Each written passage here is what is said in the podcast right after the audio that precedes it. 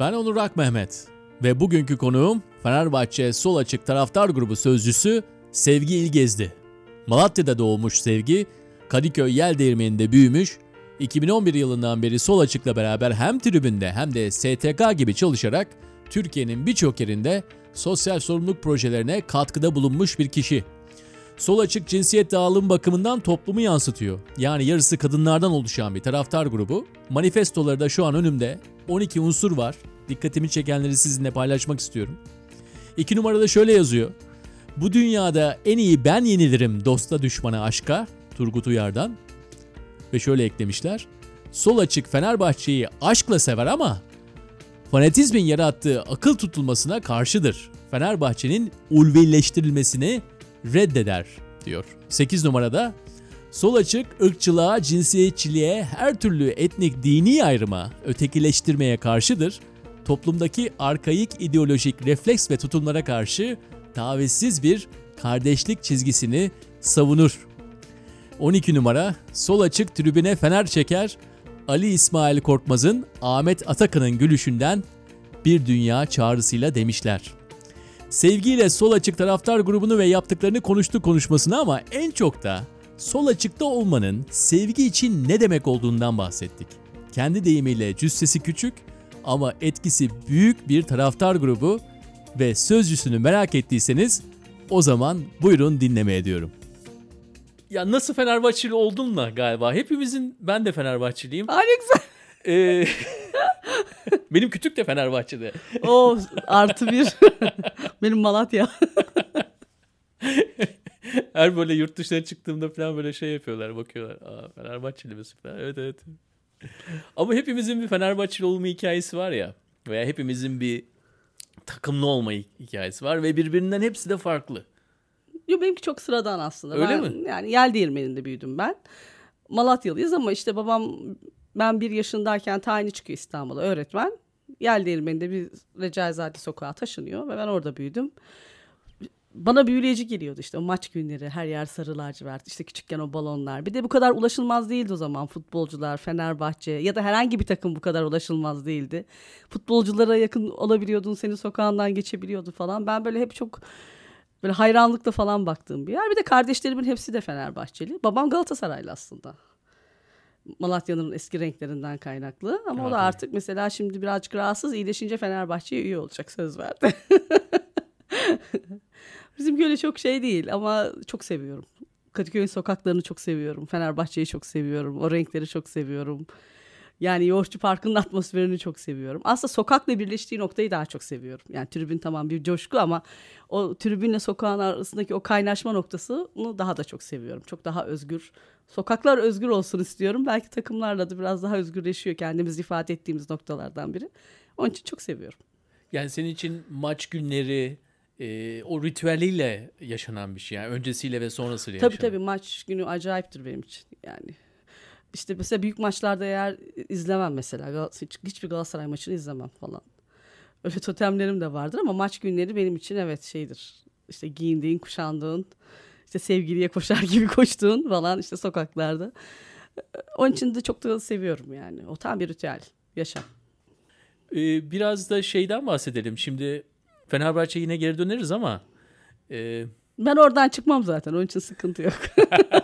ben götürsem bile sen Fenerbahçe'ye döneriz. İyi Fenerbahçe'den devam edelim. Çünkü iki yıldır senin bıraktığın bir şeyi biliyoruz. Yani tribünlerde değilsin iki yıldır. evet, Pasolik'ten kaynak. Pasolik'ten kaynaklı olarak artık maçlara gitmiyordun. Evet.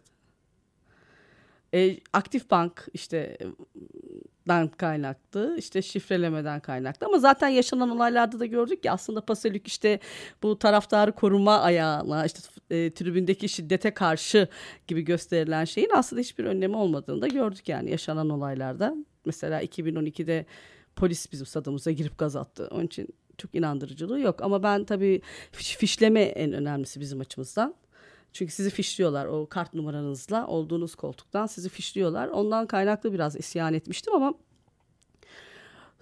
ben sol açık taraftar grubundanım aynı zamanda. Bizim arkadaşlarımız da o zaman biz bunu grup olarak karar almıştık. Fakat sonra o zaman tabii zannediyorum çarşıda, tek yumrukta hepsi işte Vamos Bien'de hepsi böyle bir karar almıştı. Pasolik'e karşıyız ve tribünlerde değiliz diye. Ama bir sonraki senede insanlar bireysel olarak girmeye başladılar. Yani tribünde öyle bir şey ki özlüyorsunuz. Çok özlüyorsunuz. Hani o sağlıklı bir şey değildir belki ama işte özlüyorsunuz yani. İnsanlar girmeye başladılar. Bu sefer şey komik olmaya başladı. Şimdi kendini çarşılı olarak gören bir insanın görmesi sıkıntı değil. Ya da kendini sol açıktan bir insanın gören bir insanın girmesi sıkıntı değil. Ama sizin gerçekten sol açık olarak bildiğiniz insanların bu 15-20 o kafa insanın işte bu STK gibi örgütlü çalışmayı yöneten insanlar içeride ise o zaman burada bir 200'lük olduğuna karar verdik. Biz ve geçen sene tribünlere döndük tekrardan. Ben birazcık daha inat ettim. Ama artık ben de döneceğim yani özledim. Pozisyon Ligi olsun olmasın döneceksin. Evet. Zaten onun artık altyapısı falan sağlandı. Yani bunun iptali biraz zor gözüküyor. Gerçi Muharrem İnce Paso Ligi kaldıracağım falan dedi. Ee, bilmiyorum şimdi döneceğim gibi geliyor ama yani çok içime sinen bir şey değil. Peki tribündeki sevgi nasıl? Yani bir maç tamam 90 dakika. Öncesinde sonrasında bir ritüel var. Maç sırasında kendine hiç dışarıdan bakabiliyor musun? Seni görsek hani bir maç boyunca sana kamerayı tutsak ne görürüz sen? Çok eğlenirsin. Çünkü ben anlamıyorum da. hani öyle şeyler vardır ya böyle futbol otoriteleri hani böyle her kuralı falan. Ya be, ne demek ya falan yapıyorum ben böyle anlamıyorum. Yani, Hayır kardeşim kabul etmiyorum işte bizim aleyhimize verildiyse falan çok sinirleniyorum. Ama sen gel bana de ki ya sevgicim de işte bak bu hakem bu karar verdi ama bundan bundan verdi. Sen çok aklı başında bir insan olabilirsin Onur. Söylediklerin de doğru olabilir ama çok kendimden geçiyorum o an. Küfür etmem. Zaten yapım gereği homofobik değilim. Ama çok o an böyle çok kitleniyorum. Var öyle görüntülerim. Açığa çıkması yasak. İlk ne zaman maça gitmeye başladı? çok çocuk gel. Ya benim mesela şöyle bir hikayem var. Benim dayılarım falan da Fenerbahçeliydi. Ee, dayımın bacağını Fenerbahçeli bir futbolcu halı saha maçında kırmıştı. Ama öyle böyle kırmak değil yani işte iki kemikte şuradaki iki kemikte bir tanesi iki yerinden biri bir yerinden bir de kim dışarı çıkıyor falan. Ee, şimdi futbolcunun adını vermeyeyim de dayım tabii çünkü doğal olarak evde devamlı ona küfrediyordu arkadaşı olduğu halde ve bizim evde yatıyor böyle işte bacağını uzatmış. Ya dedim sen kimsin dedim Fenerbahçeli futbolcuya küfür ediyorsun. Dört ameliyat olmuş dayıma. o zaman 15 yaşında falanım. Sen dedim kimsin dedim bizim futbolcumuza küfür ediyorsun. Sen dedim şükredeceksin oğlum. Seninle maç yaptı diye falan. Öyle bir öyleydim. Çok küçüklüğümden beri gidiyorum. Yani hatırlamıyorum. Dayak yemişliğim var mesela. Bir Malatya Fenerbahçe maçı sonrası 6-1 mi 4-1 mi ne yendik biz onları. Tüm çocuklar Fenerbahçeli, tüm büyükler Malatya sporlu. Bir çıktık. Biz nasıl bağırıyoruz? Oo nasıl yendik falan diye. Babamlar bize bir saldırdılar. Şimdi aile Malatyalı. Evet. Çocukların hepsi Fenerbahçeli. Hepsi Fenerbahçeli. 6-1 yenilmiş Malatya, Malatya. Fenerbahçe'ye. Ee, kaç yaşındasın bu aralarda?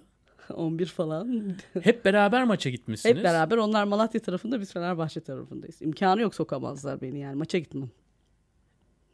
Siz ailecek maça gidiyorsunuz ve iki Evet. karşı tribünde oturuyorsunuz. Evet evet. Maçtan sonra mı? Tabii bu- maçtan sonra biz yenince çok mutluyuz. Çünkü biz çok çocuğuz. Yani babamların gücünü unuttuk. yani onlar da tabii böyle tekme tokat bir dalmadılar ama hani çünkü hiç ben e, alışmadığım için işte sus bakayım çok ayıp lafı bana çok ağır gelmişti. E, ba- Babamlar falan da çok üzgünler. Hadi susun falan cezalısınız diye. Öyle bize bir cezayı kestiler yani. Ben daha fenerli oldum. Babam hep der zaten keşke hiç şey yapmasaydık. Ceza kesmeseydik. Baskı var ya. Baskının olduğu yerde daha yükseldi. Bu tabii hani seni bilenler için çok şaşırtıcı değil. Çünkü sevgiyi yalnızca Fenerbahçe'den bilmiyoruz. Aynı zamanda barikatlardan da biliyoruz diyeceğiz. Doğru mu? Doğru tabir? doğru. Doğru. Baskıya karşı bir her zaman bir reaksiyonun var. Var.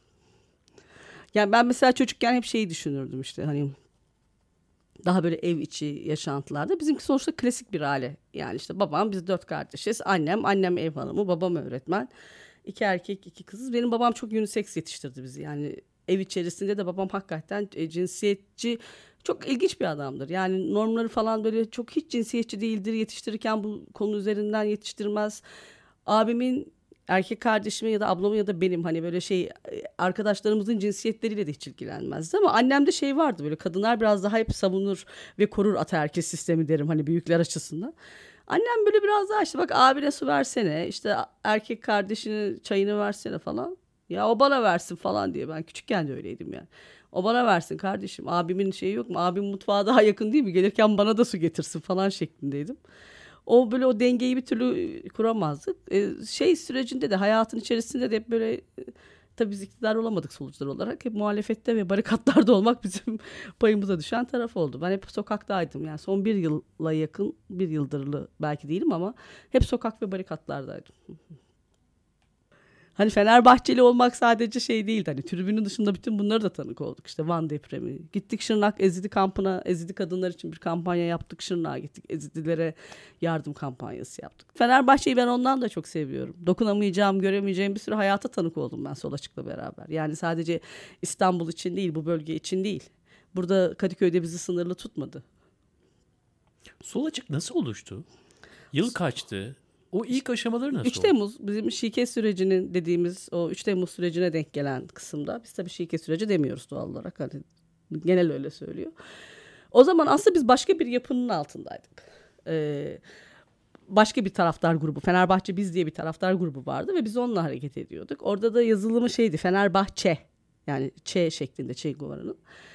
O şekilde devam ediyorduk. Fakat bu 3 Temmuz süreci devreye girdiğinde biz biraz daha sürecin kendisinin politik olduğunu siyasi bir duruşu olduğunu falan da e, dile getirmeye başladığımızda o grupla aramızda bir şey oldu ve onlar çok fazla hani evet sol sosyalist arkadaşlardı ama tribünde siyaset gerçekten bu çok sıkıntılı bir şey. Yani yan yana gitmesi çok kolay bir şey değil. Onun için de çok sıcak bakmadılar ama biz dedik ki biz böyle bir riski alacağız. Ve şey yapacağız hani gerekirse alanda daha e, siyasi cümlelerle yer alacağız. O süreçte biz de başladık. Sol Açık ismini de Facebook üzerinden yani kendimize isim kuracağımız zaman işte ne isim kuralım diye bir oylama yaptık. Benim kardeşim işte Sol Açık dedi. Hem mevki hem dünyaya baktığımız yer olarak. Bir arkadaş başka bir şey söyledi. Bir arkadaş başka bir şey söyledi. En çok şey Sol Açık e, aldı. Böyle Sol Açık olarak devam ettik. İşte sonra ilk bir Mayıs'ımızda da bizim meşhur bir pankartımız vardır. Bilir misiniz bilmiyorum. Fenerbahçe halktır diye bir işçi o klasik işçi vardır ya hani onun yumruğunda Platini, Fethullah Gülen ve polis. Platini, Fethullah Gülen, Gülen ve, ve polis. Polis. Evet sıkıyor yumruğun boğazını. Biz 1 Mayıs onunla girdik ve o pankartımız dünyada bizim işte görsel olarak işte Twitter'da tabii o zaman da Twitter'da yeni tanışıyoruz falan ya. Birinci falan oldu. Biz böyle işte herkes onu paylaşıyor falan. Fenerbahçe Spor Kulübü'nün işte şeyine girdi e, işte taraftarlarımız da 1 Mayıs'ta alanda o zaman yasal 1 Mayıs'lardan biri falan diye girdi. 10 dakika sonra kaldırdılar. Çünkü Fethullah Gülen'in boğazını sıkıyorsun. 10 dakika sonra kalktı pankart. Sonra onun hakkında soruşturma falan da yedik. E, şimdi yani yıl kaç bu arada? 2013 mü? 2013-2012 o yasal olan o 2 1 Mayıs'tan beri hatırlamıyorum yanlış söylemeyeyim. Tamam. Siz Herkesten önde gittik yani biz. Yasal. Galiba 2012'de büyük şenliklerle ha, kutlanmıştı. İşte o. Cevahir'in oradan biz böyle yürümüştük. Tamam. Çok büyük. Fethullah Gülen'in Boğazını sıktık. Boğazını sıktınız diye soruşturma mı yediniz? O zaman. Şimdi de FETÖ'cü diyorlar. Çünkü şöyle muhalefetsen çok tehlikeli. Ya, o zaman bizim için Akit bir yazı yazdı. Ya ben o yazıyı okuduğumda inanamadım. Yani her bir kere yepyeni bir örgütsel bir yapı uydurmuşlardı bizim için. Yani oturmuş adam bunun için çalışmış diye düşündüm. Çünkü hani bir anda uydurabileceği bir şey değildi. Ve bu yazının nedeni en fazla bu pankart ve bu getirdiği pankart, ses mi? Tabii işte önce Fenerbahçe'de o zaman Aziz Yıldırım içeride. Dışarıda olsa da tepkisi çok farklı olmazdı diye düşünüyorum. Ee, şey açıklaması geldi kulüpten. İşte kulübe sızmaya çalışan marjinaller açıklaması geldi bizim için. Ondan sonra işte ta Pensilvanya'dan açıklama geldi işte futbol nedir falan diye. Hatta onunla ilgili de biz paylaşımlar yapmıştık. Ondan sonra işte Akit gazetesi, Yeni Akit ama o zamanki adı da Yeni Akit miydi, Vakit miydi onu da bilmiyorum. O bizimle ilgili bir yazı, güzel bir yazı kaleme aldı. İşte bütün örgütleri birleştirdi. İşte içinde ÖDP'li, TKP'li. Ee, ben zaten bir siyasi yapıya bağlıyım. Bununla ilgili benim bir sıkıntım yok. Ama onun uydurduğu şeklinde bir örgüt yok. Daha henüz oluşmadı. ya en azından solcular çok bölündüler ama o örgütü yaratamadılar onu biliyorum. Öyle şeyler falan yapıldı. Sonra biz kütüphane falan kurmak istediğimizde bizimle beraber polis ilk kütüphanemizde Afyon'da kurduk biz bir de. Afyon'a kadar bizimle beraber geldiler. Ya biz gelmeyin zahmet etmeyin dedim ben çıktım ama dinlemediler bizi. Arkamızdan takip ettiler yani. Sonra dediler ki İstanbul'da biz size eşlik edeceğiz. Çünkü yol boyunca bir de çok sevimliler. Şöyle eşlik ediyorlar bize. Galatasaraylar, Beşiktaşlar bize saldırmasın diye. Ben de dedim ki yani flama yok, bayrak yok. Kadıköy Belediyesi aracı hani insanlar da zaten gece sabaha karşı bekliyorlar işte buradan bir araç geçse de saldırsak diye bir durum da yok. İstemiyoruz falan dediysek de tabii şey yapamadık. Bizi çıkışa kadar onlar şey yaptılar ve her ile gittiğimizde de bizim peşimizden bir araç geldi. Biz sabah okula gittiğimizde de Afyon'da polisler bekliyordu yine. İstanbul'un Afyon'a 6 tane il değiştiriyorsun neredeyse. Ya çok Hepsinde bilmiyorum. polisler Tabii tabii. giriş çıkışlarda giriş şey yap- çıkışlarla devam ediyor. Evet. Çok önemlisiniz. Yani bir şımardık. işte o pankartın etkileri falan daha sonradan. Yani mesela ama bizim şey durumumuz da vardır. Kendi tribünümüzde de var. Yani şöyle mesela bir CSK Moskova maçı oldu. Bu bizim tribünle bizim yaşadığımız bir sıkıntı. Biz bu konuda çok açığız çünkü. Ee, yani inandığımız doğruları çok kalabalık olmakla ilgili bir derdimiz yok. Yani Türkiye'nin en büyük taraftar grubu olmayı hiç istemiyorum. Öyle bir derdimiz de yok. Ama kendisi gibi olabilmek, artısı ve eksisiyle kendi kimliği olabilen ve onu yansıtan bir şey olmakla ilgili bir derdimiz var. Ee, bizim mesela işte CSK Moskova maçında işte karşı takımda yani biz deplasmana gittiğimiz zaman orada işte kötü şeyler yaşanmış. Ne yaşanmış? İşte bayrak galiba. Türk bayrağı yakılmış yani bize söylenen oydu. Türk bayrağı yakılmış. O tarz şeyler. Yani aslında her burada da yaşanan şeylerin oradaki fanatiklerin yaptığı şeyler diye düşünelim.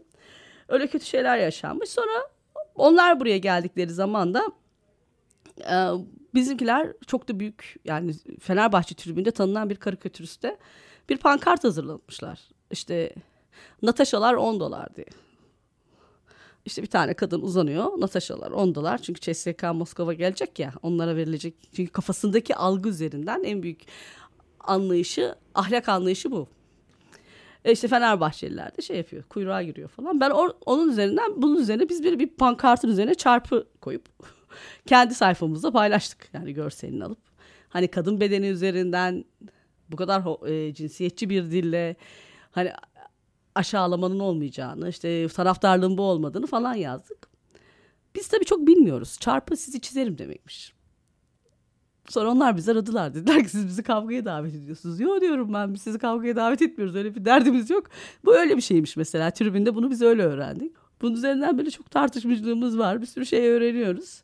Onun için hiçbir zaman çok kalabalık bir taraftar grubu değiliz. Yani biz öyle tribünde binler, iki binler, üç binler değiliz. Ama söz sahibi bir taraftar grubuyuz. Yani bizi üst kattan Ali İsmail Marşı'nı söylediğimiz için Vamos'un bestesidir Ali İsmail Korkmaz. İşte Fenerbahçe yıkılmaz. Ama biz çok severek söylüyoruz. Vamos'u da eğer dinleyiciler için açıklarsan başka bir Başka bir taraftar grubu. İşte bu aslında tribünde söyledikleri, ya bizim de çok severek söylediğimiz işte Ali İsmail Korkmaz Marşı, Berkin Marşı falan onların eseridir. Onlar yapmışlardı o dönemlerde. Biz ama e, onlar kendileri çok fazla tribünde olmadığı için biz tribündeydik o dönemde ve söylüyorduk bu şeyleri. Bize yukarıdan işte biz P blok, okul açık P bloktayız. Alttayız bir de üstte bir grup var. Onlar bize işte söylersiniz, söylemezsiniz gezi olayları bitmiş falan. Da, dakika 34 olunca bu başlıyordu ve yukarıdan saldırdıklarında mesela ben buna tanık oldum. Bir anda şeylerden böyle karşı taraftan işte maratondan Feneryum'dan falan insanlar böyle duvarlara vurmaya başladılar. Sol açık sol açık diye. Çünkü biz aslında çok kalabalık bir taraftar grubu değiliz işte onu demek istiyorum. Hani bizim orada da en şaşalı dönemimizde bile hani Pasolik öncesi iyiydik. 200 kişi yoktuk yani tribünde. Yani sokağa çıktığımız zaman da öyle çok aman binler böyle peşimizden gelmez. Biraz da risktir bizimle hareket etmek. Ama bir anda böyle insanlar bu şekilde vurmaya başladılar. İşte karşıdan görüyorum ben bizim karşı taraf maraton. Maraton üst boşalmaya başladı. Koridordan bizim oraya gelmeye çalışıyorlar. Polis onların önüne şey kurmaya falan şey yaptı. Etkimiz yani gölgesi kendinden büyük bir taraftar grubuyuz. Ama e, şey kısmında biraz riskleri var tabii. Hani hem STK olmanın hem muhalif olmanın hem inatlı bir sözünün, bir cümlenin olmanın, bu cümleyle ilgili de bir derdinin, hayata dönük bir derdinin olması her yerde olduğu gibi tribünde de sıkıntı yaratıyor. Yani biz daha önce de söylemiştimdir, belki duymuşsunuzdur. Kesinlikle erkler e, tribünde siyasete karşı değiller. Sadece muhalefete karşılar. Çünkü onların bu ülkedeki her şey gibi. Politikadan anladıkları şey muhalefet ve karşı söz. Ya politika yapma dediği şey bu. Onu desteklemiyorsan sen politika yapıyor oluyorsun. yani reis posteri asarsa sorun yok oraya diyorsun. Kes tabii yok. Arkadaş Ali Koç şeyi giydiği için, tişörtü giydiği için basket maçından çıkartılmış ya da alınmamış. Ama aynı arkadaş Aziz Yıldırım tişörtüyle gelseydi hiçbir sıkıntı yaşamaz. Erk her yerde erk. Küçüğü büyüğü yok yani.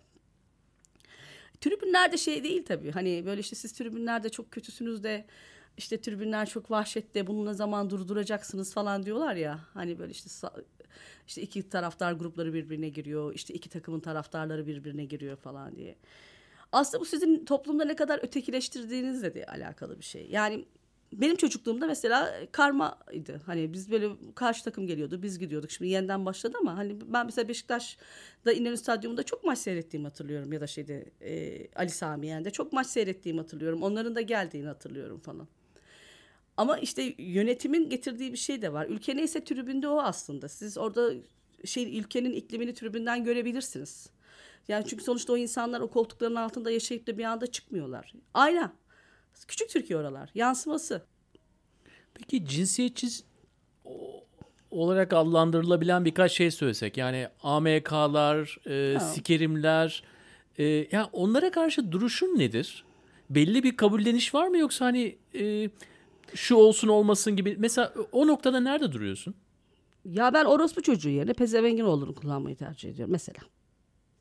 O noktada çok netim. Hani benim yanımdakiler de bilir. Hani işte sevgili kendine dair küfürleri falan vardır. Ee, kadın bedeni üzerinden e, yani aslında kadının kutsallaştırılması ile ilgili toplumla ilgili bir sıkıntım var. Hani böyle bu kadının kutsallaştırıldığı kendi kafalarında koyduğu bir yer var ya hani aslında kutsal falan gördükleri de yok. İtiyorlar, kakıyorlar, öldürüyorlar, tecavüz ediyorlar. Hiçbir değeri de yok aslında. Daha çok yani bakarsan bu toplum kadını mülk olarak görüyor. Hani mülkü olarak görüyor falan. Bunun üzerinden de şey kısmı var böyle beyninin içerisinde çok küfüre karşı değilim ben. Hatta Gezi'deki en sevdiğim atölye şey Argo atölyesiydi. Hatırlar mısın bilmiyorum. Ama bu beyninin içerisindeki o işgal etme, ele geçirme dürtüsü var ya.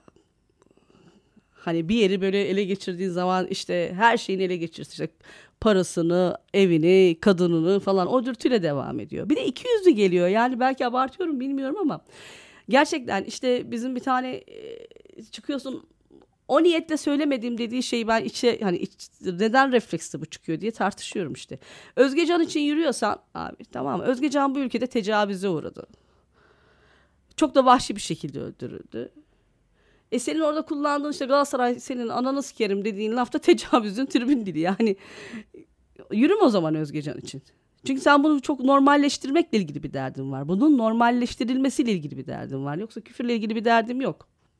Bütün bunları anlatırken bu kadar e, yani duyarlı olmamız gereken konularda bile enerjini tutup böyle daha şen şakrak bir şekilde bunları anlatabiliyorsun. Yani yapım. Sende bir bir şey var. Yani bir direnç mi o? Direnme mi? Bir İnanıyorum. hayat İnanıyorum.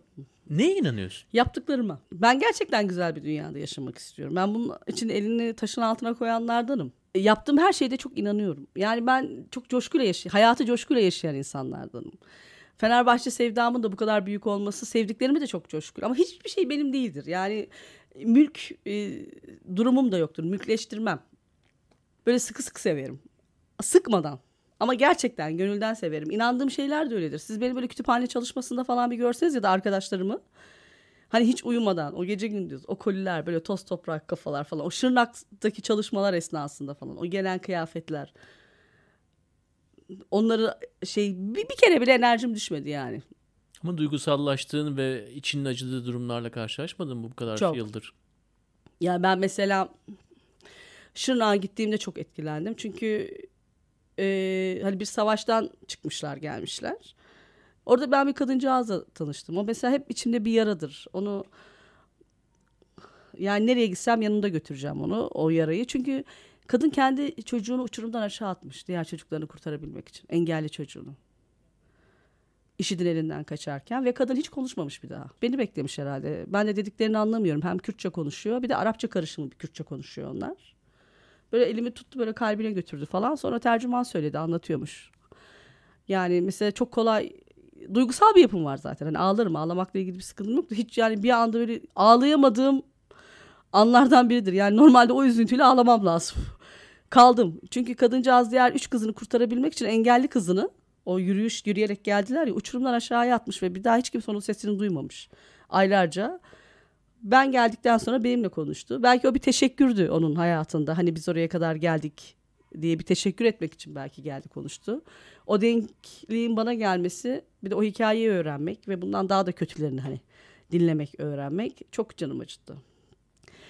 Onun için işte diyorum ya Fenerbahçe'yi sevme nedenlerimden biri de bu. Ya da sol açığı. Zaten ikisi aynı oluyor onun için fark etmez galiba.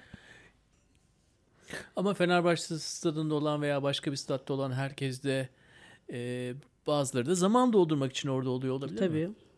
Çok eşitleyen bir noktası da var ama bir de öyle düşünmek lazım. Bence sosyolojik bir boyutu da var tribünlerin. Yani sokakta yan yana gelemeyecek sosyoekonomik insanların tribünde yan yana aynı şeye sevinip aynı şeye üzülüyorlar. Adam işçi, adam doktor, adam hakim, adam işsiz, eğitimsiz. Ama eskisi gibi değil. Artık yerlerimiz birbirinden uzak oluyor mesela. Ama şey oluyor mesela maça gidecek bilet oradan bulabiliyor. Yani Beşiktaşlı olmak, Galatasaraylı olmak, Fenerbahçeli olmak o formayla sizi eşitleyen bir noktaya taşıyor. Aslında belki bunu başka bir noktada araşt- araştırabilirler bilmiyorum ama hani sosyoekonomik anlamda sizi her şeyden arındırıp bir şeye ait hissediyor ve bu toplumda genel sıkıntı da bu ya bir yere ait olma duygusu. Ve eşitliyor. Yani paranız olabilir, parasız olabilirsiniz, zengin olabilirsiniz, eğitimli olabilirsiniz. Yani öğrenci, işçi, işsiz fark etmiyor. Orada o renklerin sizi eşitlediği bir dünya var. Çünkü duyguyu ve coşkuyu bu kadar 25 bin kişinin aynı anda yaşayabildiği bir şey. Hani bir durum var. Oradan da yola çıkıyor. Onun için Gezi'de insanlar formalarıyla geldiler. Eşitlenme duygusu vardı arzu ettikleri. Peki senden Fenerbahçe'yi alsak da bir sevgi var. Var. Yalnızca adında olan da bir Hayır, sevgi hayır, değil. hayır. Yani sadece Fenerbahçelik üzerine yürüttüğüm bir hayatım yok. Ama Fenerbahçelik üzerine daha çok söz sahibi olduğum hani bu sol açıktan hikayeden olduğu için oradan gidiyorum. Ama benim dünyam sadece Fenerbahçe değil. Yani sadece Fenerbahçe üzerine kurulu bir dünyayı da sıkıcı bulurum. Benim için şu an çok daha hayati bir mesele var. Evet yani bu iki günlük bizim kongre süreci falan hani böyle heyecanla bekledim ama mesela bu 24 Haziran seçimleri benim için her şeyin çok ötesinde. Çünkü bana köprüden önceki son çıkış gibi geliyor. Ve oradan aydınlık bir yöne çıkmakla karanlık bir yola girmek arasında. Ve bu mücadele hani bunun için verilecek mücadele için ben Fenerbahçe'den vazgeçebilirim. Daha aydınlık bir Türkiye için. Peki bu e, sevgi dolu, enerji dolu insan 25 Haziran'da istediğin sonuç çıkmazsa Dondurma alırım. Vanilyalı. Çünkü ben kadınım yapacak hiçbir şeyim aklıma gelmedi. İlk, ilk tepkim o olur. Böyle bir dondurma alırım vanilyalı falan. Biraz çikolata falan. Sonra bilmiyorum. Sonrasına bakarız. Ben mücadele ederim yine. Çok çabuk şey yapmam yani. Vazgeçmem. Nefes aldığım sürece mücadele ederim. Hiç vazgeçenlerden değilim. Peki sonlara geliyoruz biraz da hani o ondan bahsedelim. Yani senin için Türkiye'lilik ne demek? Biz her ülkenin belli e, özelliklerini ön plana çıkartır. Biraz kimlik onun etrafında oluşturulur ama biraz da bu öznel bir şeydir. Yani senin nezdinde ben Türkiye'liliği sorsam senin sevginin gördüğü Türkiye'lilik nedir? Ya yaşamak istediğim Türkiye'yi söyleyeyim. Orayı biliyorum. Yani Kadıköy. yani Kadıköy derken o havayı seviyorum. Hani sınır olarak yani. Ve istiyorum ki her yerde orası gibi olsun. İşte moda akşamlarında gençlerin çıkıp dans edebildiği işte sahilde. İnsanların işte daha kendilerini olduğu gibi ifade edebildikleri bir yer olsun istiyorum. Yani insanlar gülebilsin istiyorum. Ya böyle gözündeki ışığı kaybetmeden gülebilen, tebessüm edebilen, birbirine dokunabilen, bu kadar cinsiyetçiliğin olmadığı, cinsiyet ayrımının bu kadar net olmadığı, kadın ya da erkek olmanın çok artı ya da eksi bir özellik olmadan devam edebildiği bir dünya istiyorum. Vallahi 25 Haziran'da da inşallah çok mutlu bir şekilde uyanırsın diyeyim. Yani uyanırsam Belki Yani- uyumazsın o gece. yani çok sevindirsem onu düşündüm. Yani eğer uyanacaksam mutlu değildi. Eğer uy- uyanıyorsan demek ki erkenden yatmışım anlamına Erkenden geliyor. yatmışım. Hayatta pek güzel değil. Unutmak istiyorum. Depresyon belirtisi. Kitaplarım ben ve kahvem şeklinde. Ondan sonra Instagram'a işte kahveli kitaplar atmaya devam. Ama şey olursa hani coşkudan uyanamadıysam sabaha kadar işte lambaya püfteyi çalarım.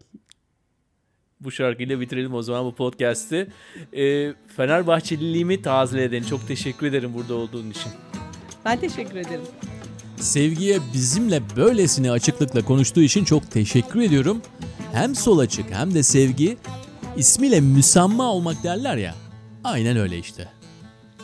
Eğer sürekli dinleyicilerimizdenseniz veya 11-18 ile yeni tanıştıysanız ve bu içerik sizi heyecanlandırıyorsa çevrenizde sizin gibi dinlemeyi seven bir insana daha 11-18 podcast'ten bahsedin ve ona bizi nerelerden ve nasıl dinleyeceğini de gösterin. Bu haftalık bizden bu kadar. Bu programı hazırlayan ekip Onur Kocatürk, Berna Kahraman ve ben Onur Akmehmet'ten oluşuyor. Haftaya yine buradayız. Yeni bir insanla ve yeni bir hikayeyle birlikte.